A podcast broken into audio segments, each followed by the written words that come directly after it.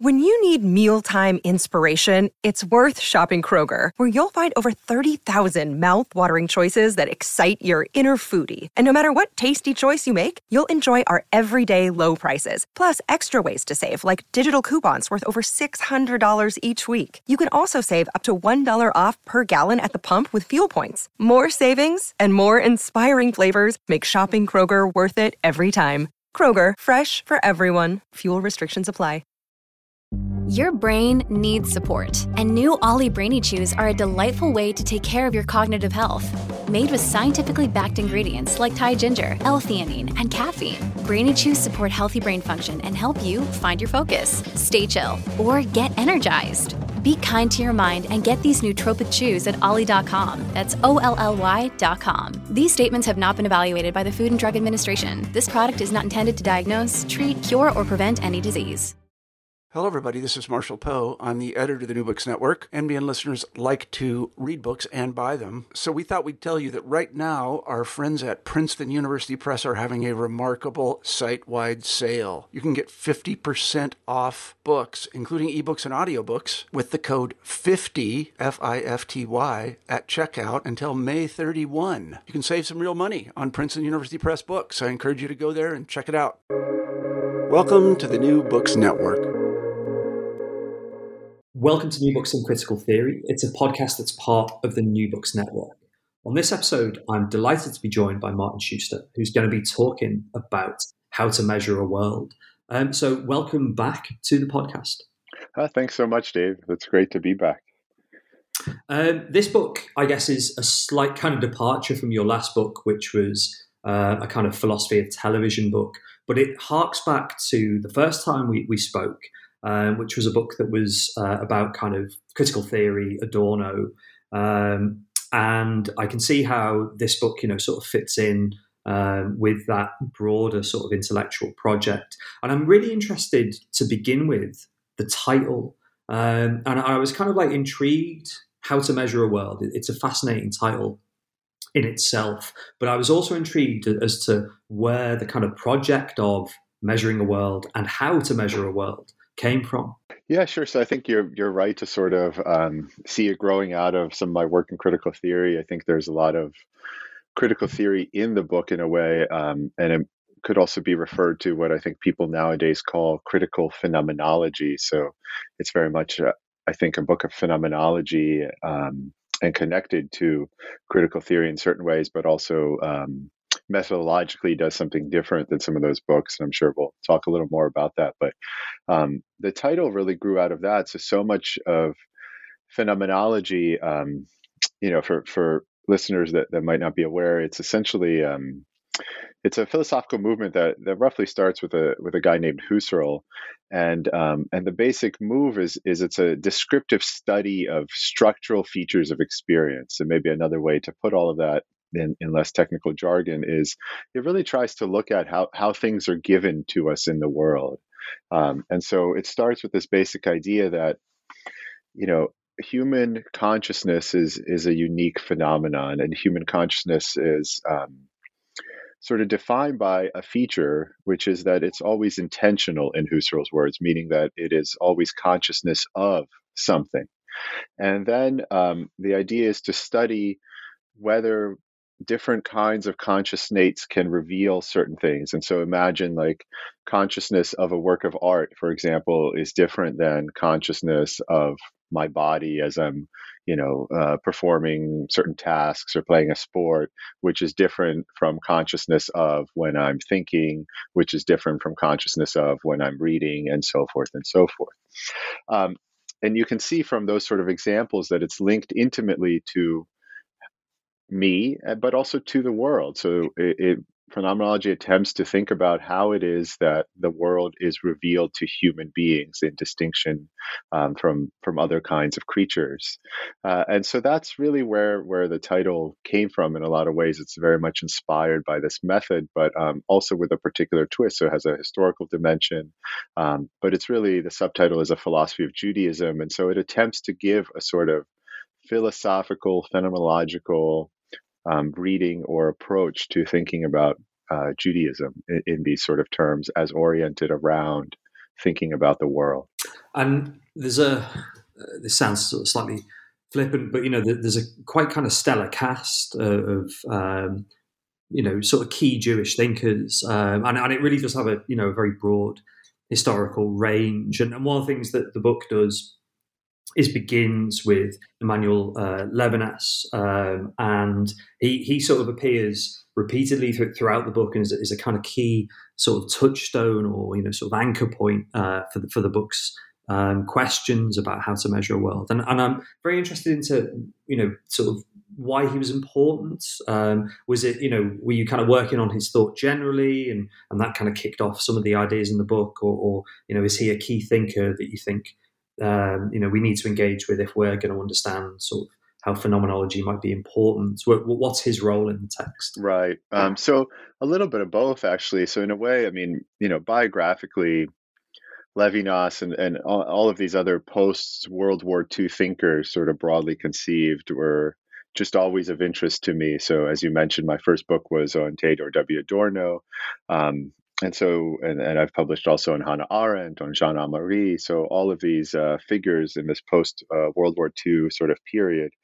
Um, and they all are working around similar problems, which, which is to say they're thinking about how it is that um, something like the Nazi genocide was uh, able to happen, um, which might not be, you know, a, a question that um, has the same sort of resonance for us now, but for I think you know people in the European context, it had a particular resonance. And I think what's striking about all of them, and Levinas especially, is they realize very early on that it's not just a problem, let's say, about Nazi Germany, or it's not just a problem about this particular period, but rather it stretches far beyond um, this sort of historical period, both forwards, meaning that there are um, legacies and institutions and structures and features of the Nazi genocide that continue into even the present moment, I would argue, um, but also that there are features that precede the Nazi genocide. Um,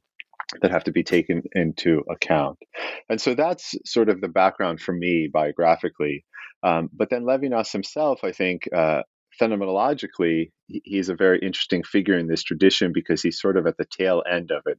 So if phenomenology begins with Husserl, um, then in a way, Levinas is the is the tail end of it because he's already a sort of critic of um, of the tradition.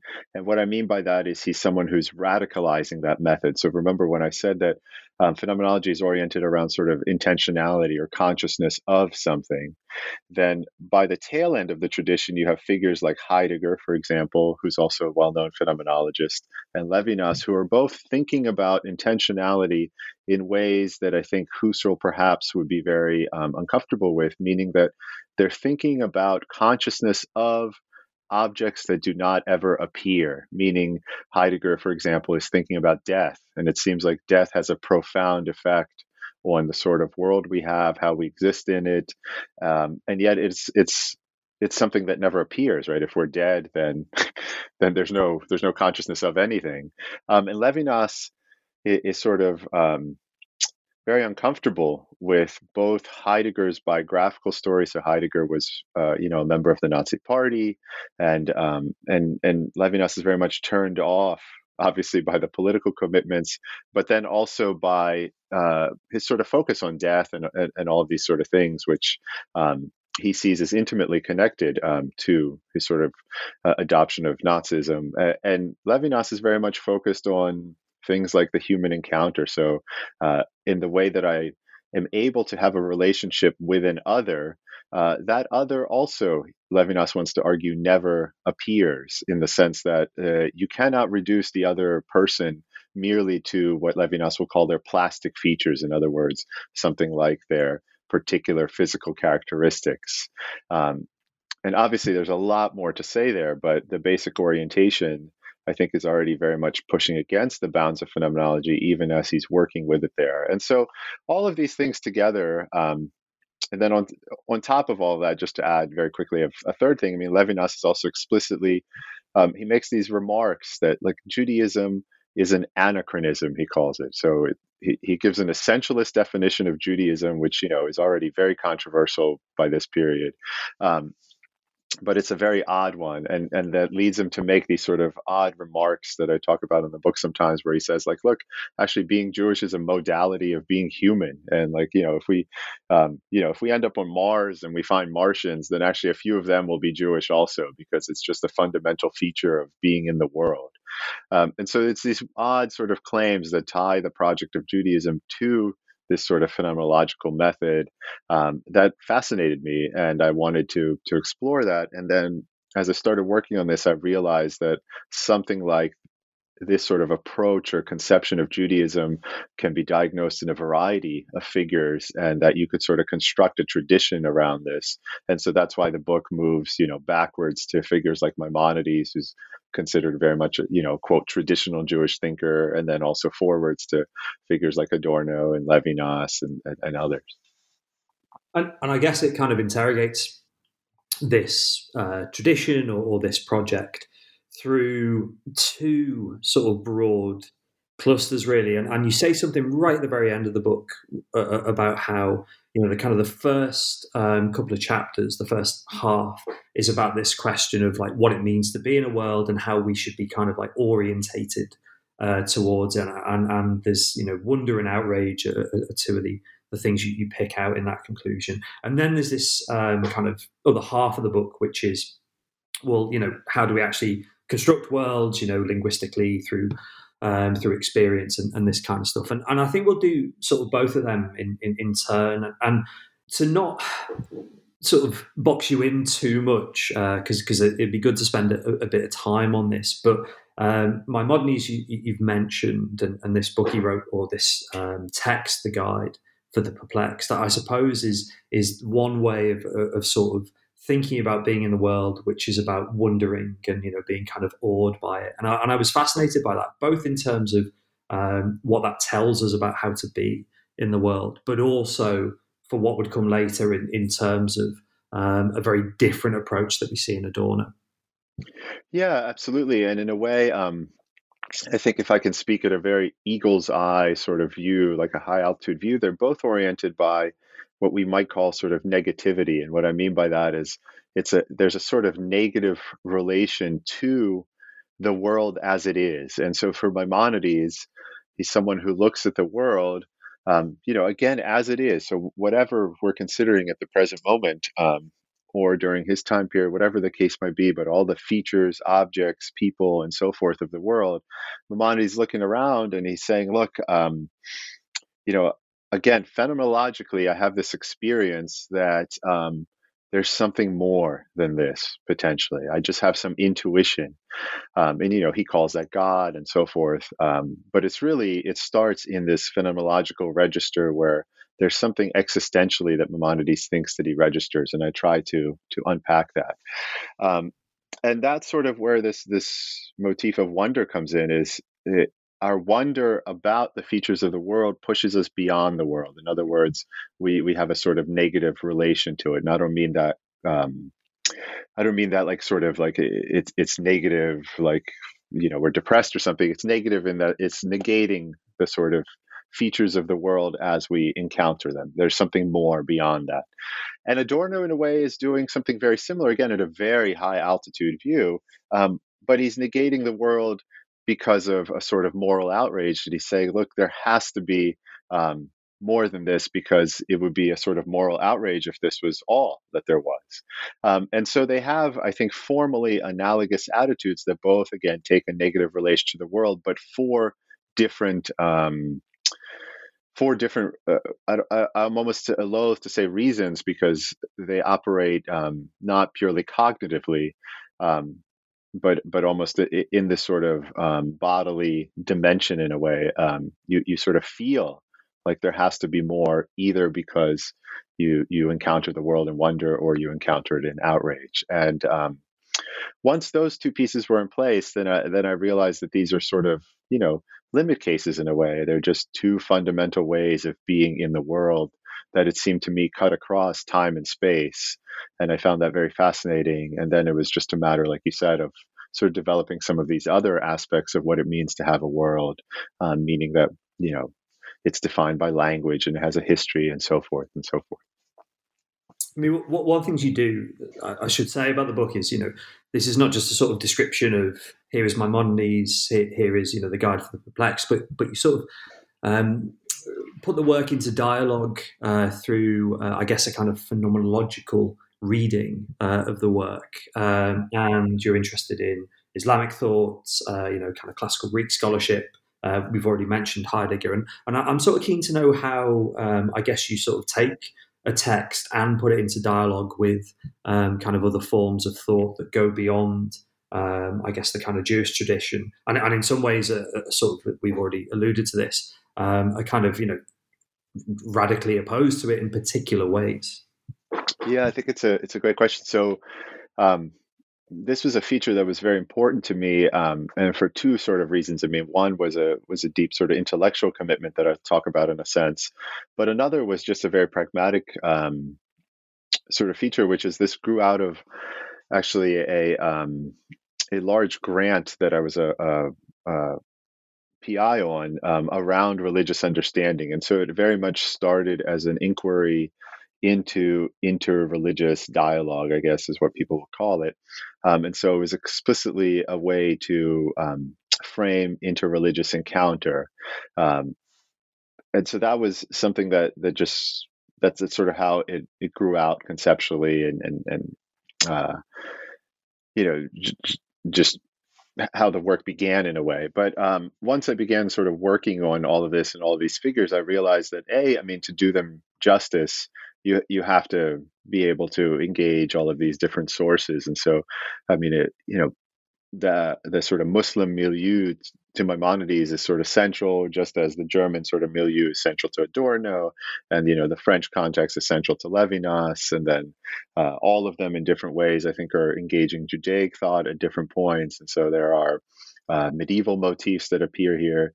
And it was important to me, just as a scholar, to be able to bring these to the fore and to make sure that I can engage with uh, these different sources responsibly. And so that that became actually very important to me. Um, and it's it's one of the features. I mean, just just biographically again that I'm, I'm sort of most proud of the book is that it's able to work across all of these sort of languages and sources i think in responsible ways um, and it, it, again, it's it's it's a feature of the book that I very much sort of wanted to be there so that um, it could be of interest to people that are working in those traditions, um, whether linguistic, religious, historical, whatever the case might be, and that they could find entry points into a work that they might not otherwise encounter necessarily, um, because it is in this way sort of eclectic and really doing something different from uh, what any one of those traditions does by itself.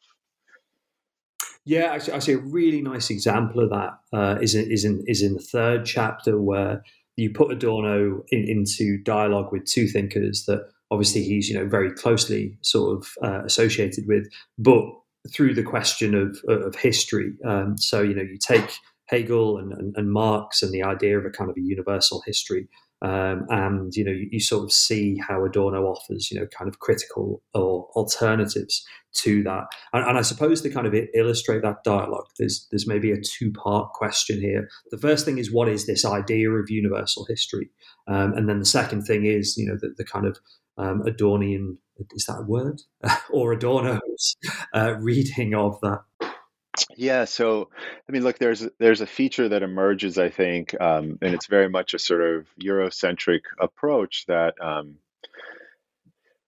that emerges. I, I think roughly in the in the early modern period, it has to do with the the sort of encounter with the the quote New World, right? The Americas. Um, and and we know that, that there's a you know a strong genocidal element there and, and a, a deep problematic Eurocentrism, but um, there's a collection of sort of various philosophical approaches that emerges there to um, thinking about the sort of passage of history.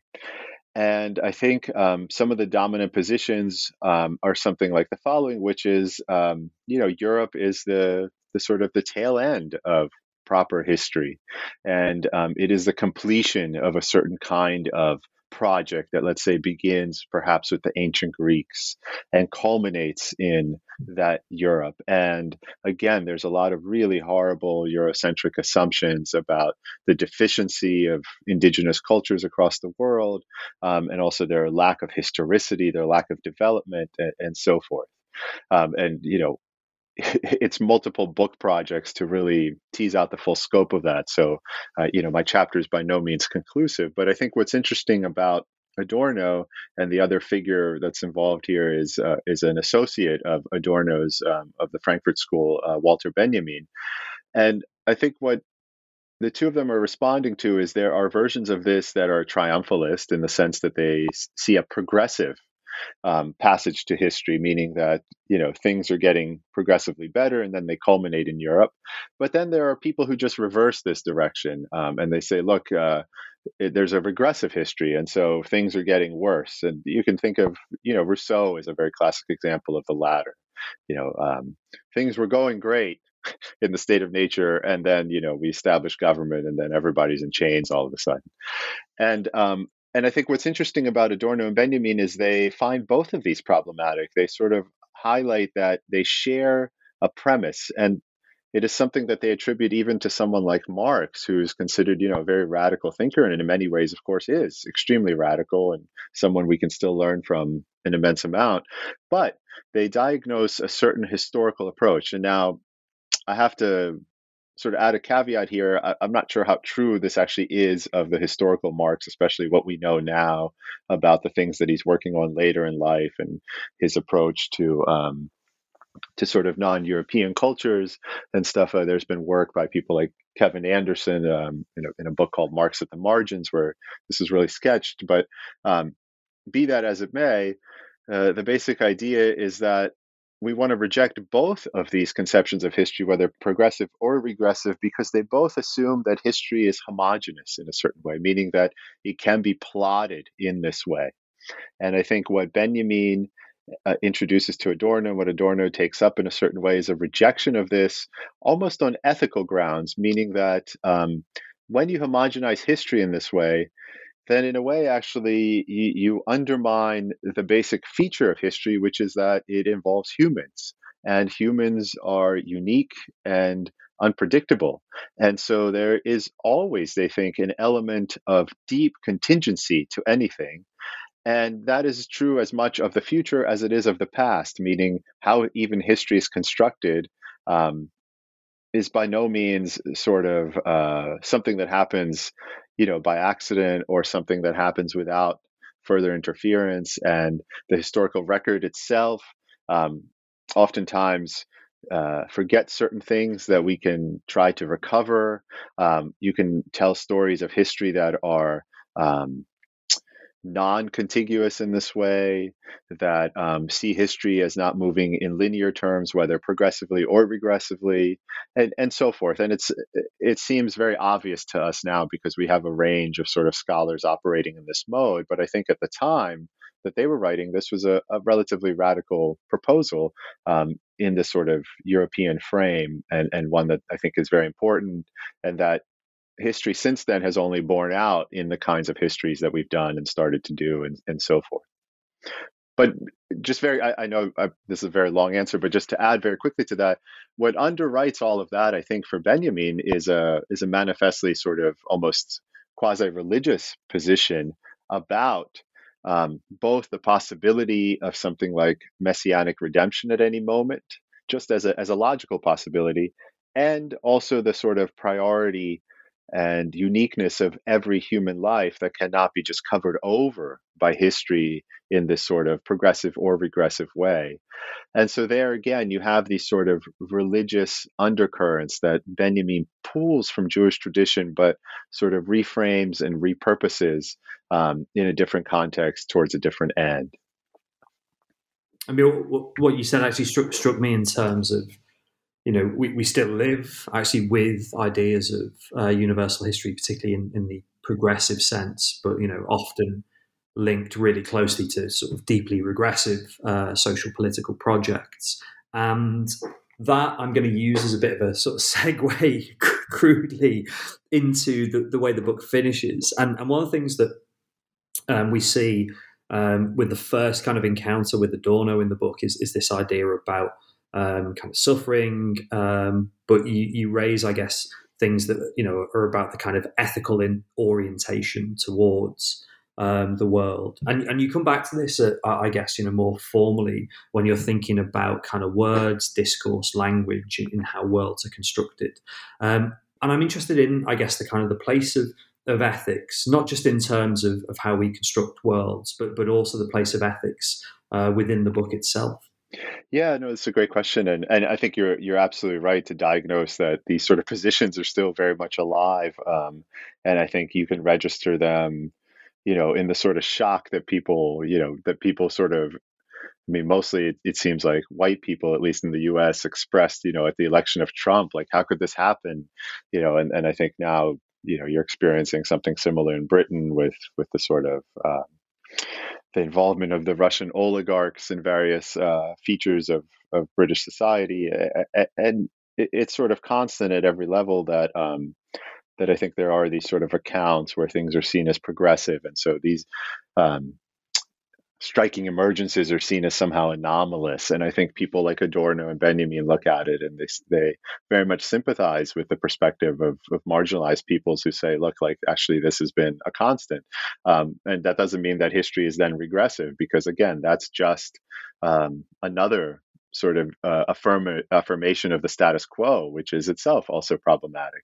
And so, again, the idea is really to deny both perspectives. And I think you're right to highlight that at bottom, there's a sort of ethical orientation for all of these fi- figures that's linked deeply to what Judaism means for them. So when Levinas sort of suggests that Judaism is an anachronism, meaning that it pushes back against the current moment somehow, um, then that's really an ethical position. I mean, it claims that whatever is going presently is either morally wrong or it is, you know, something that um, leads us to to wonder about other possibilities and so forth. What, uh, to explore more, which is a sort of ethical stance.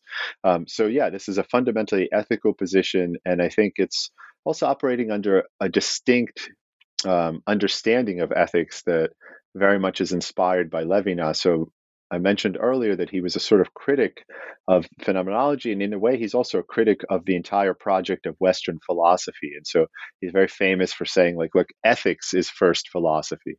And so for um, the sort of dominant questions that are oftentimes understood by philosophers to, to have the most priority are questions of metaphysics or ontology, sort of what things are.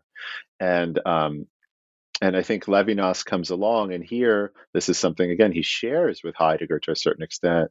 Um, and he says, "Look, these questions um, are actually not the, the ones that have the most priority." And Heidegger will give a particular answer for why he thinks that's the case, and Levinas gives a different answer. But essentially what Levinas wants to say is before you can begin asking any of these sort of questions about what something is, is you have to understand how a world comes about in the first place. So how is it that you have something rather than nothing? And notice that for humans, um, you know, obviously part of the answer is is genetic in the sense that we can point to the Big Bang and we can say, look, like, you know, obviously something had to happen and then things get going.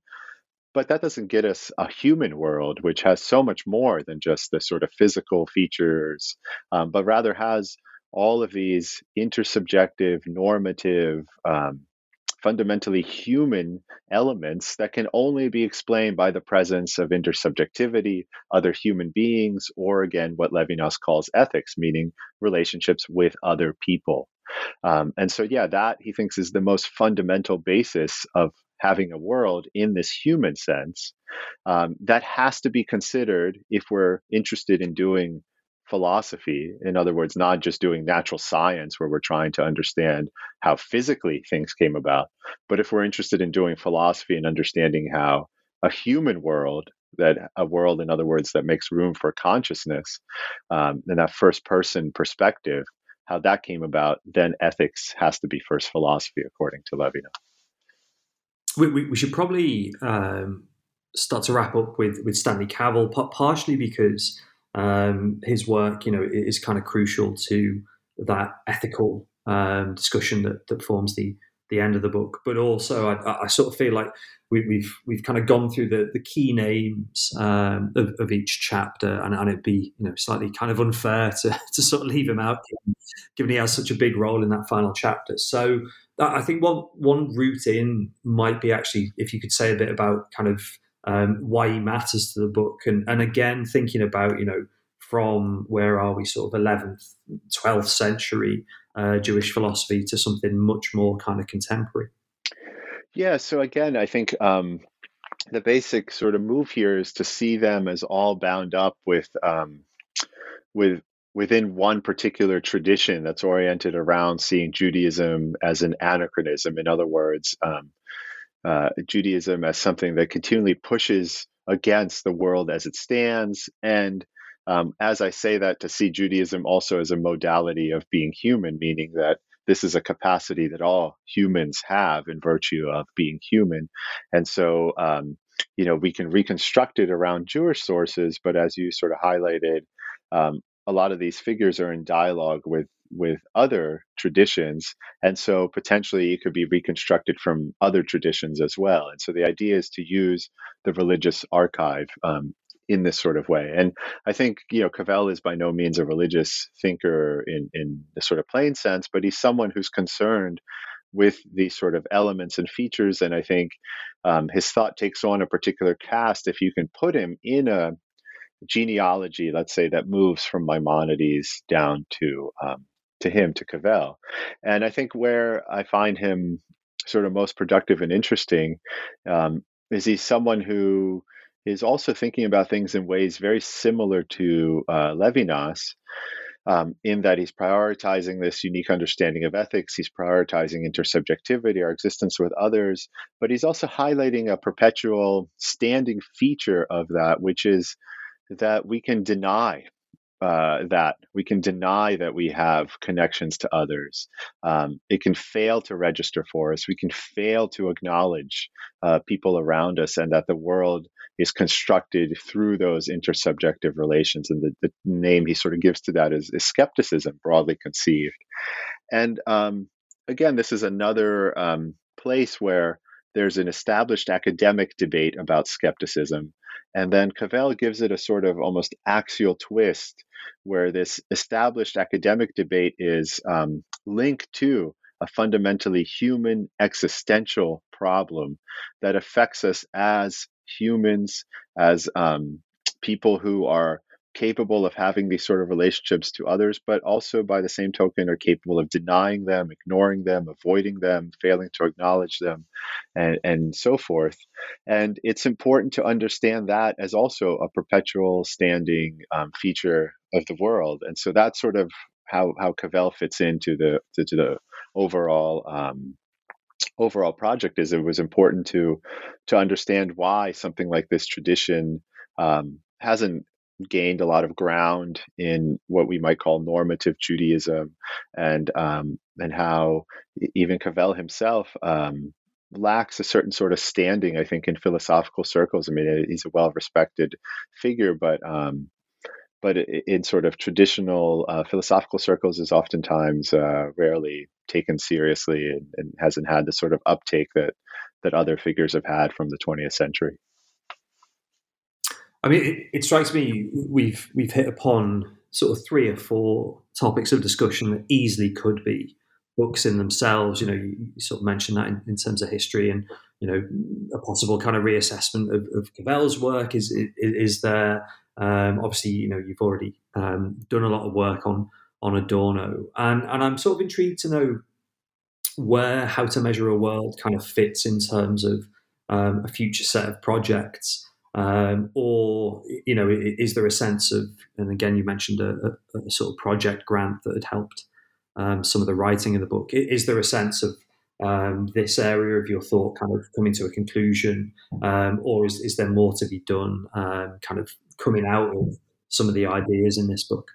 Yeah, it's a great question. So, um, in a way, I think there's there's two more things that I'm working on that I view as intimately connected to this, but that um, may not appear so intimately connected at first. And so I have two book projects that I'm I'm sort of uh, wrapping up now and trying to complete in different ways. Um, one is a is a book called Genocide in the State, and the subtitle of that book is An Alternative History of Modern Political Philosophy. And the idea for the book is really to um, tell a story or tell the history of modern political philosophy from Hobbes to Hegel, um, not using uh, something like, let's say, um, rights or freedom or sovereignty, so these classic sort of concepts, but rather using the concepts of genocide and the state and the relation between the two. Um, so putting that into focus and seeing how um, the argument of the book is essentially that you can show that the genocidal impulse is a feature of the state um, concept as it's developed in Western philosophy from the very beginning, from Hobbes. And there's a much longer historical story here, I think, about how many of the modern philosophical concepts originate from geometry. And so there's always a drive for homogeneity that exists in political philosophy just because these concepts are po- ported from geometry and, and, and from a different discipline. Um, that's the sort of historical story. But that project uh, is very, also very much a phenomenology project because it's thinking about the phenomenology of the state. And so here, the the method of sort of critical phenomenology is something that's very much animating um, my work also. And then the other book project is a very short book. Um, Routledge has these um, has these has a series called the Basics, where it's, it's sort of like an introduction to something that I'm, I'm doing. Um, a book called Critical Theory: The Basics. That's a sort of introduction to the Frankfurt School, but that's attempting to tell the story of the Frankfurt School um, in a slightly different way than I think has been done frequently. Um, so a lot of times, you know, people tell the story historically, or they will tell the story about the figures that were involved with the Frankfurt School. And I think you can actually tell a sort of story about the Frankfurt School conceptually, meaning that the, the entire impulse for the school originates from uh, the desire to sort of alleviate understand and then alleviate human suffering. And I think you can see that impulse also in Marx already. And so I want to construct a history that proceeds conceptually in this way that starts from something like, um, you know, what does it mean to acknowledge uh, uh, and respond to suffering in the world? What sort of concepts does that then require? So it requires certain notions of critique. Um, and then you have to think about agency and sort of how agency is formed and how institutions work and so forth. Um, and so to tell that sort of history, but to also do it in a way that um, highlights the extent to which uh, Benjamin, for example, again, was very important to the school. And by means of Benjamin, all of these traditionally religious motifs that, in a way, Benjamin almost um, that Adorno and Horkheimer and others inherit from Benjamin. So they're like the Jewish mystical tradition by means of Benjamin's engagement with uh, the sort of scholar of Kabbalah, Gershom Scholem, is smuggled in in a way. Um, and so again, I think it's obvious how that in a way connects to to the project here. Um, but um, it's hard to say you know that they're like direct sequels um, but they're very much uh, circulating around similar themes methodologically and, and i think content wise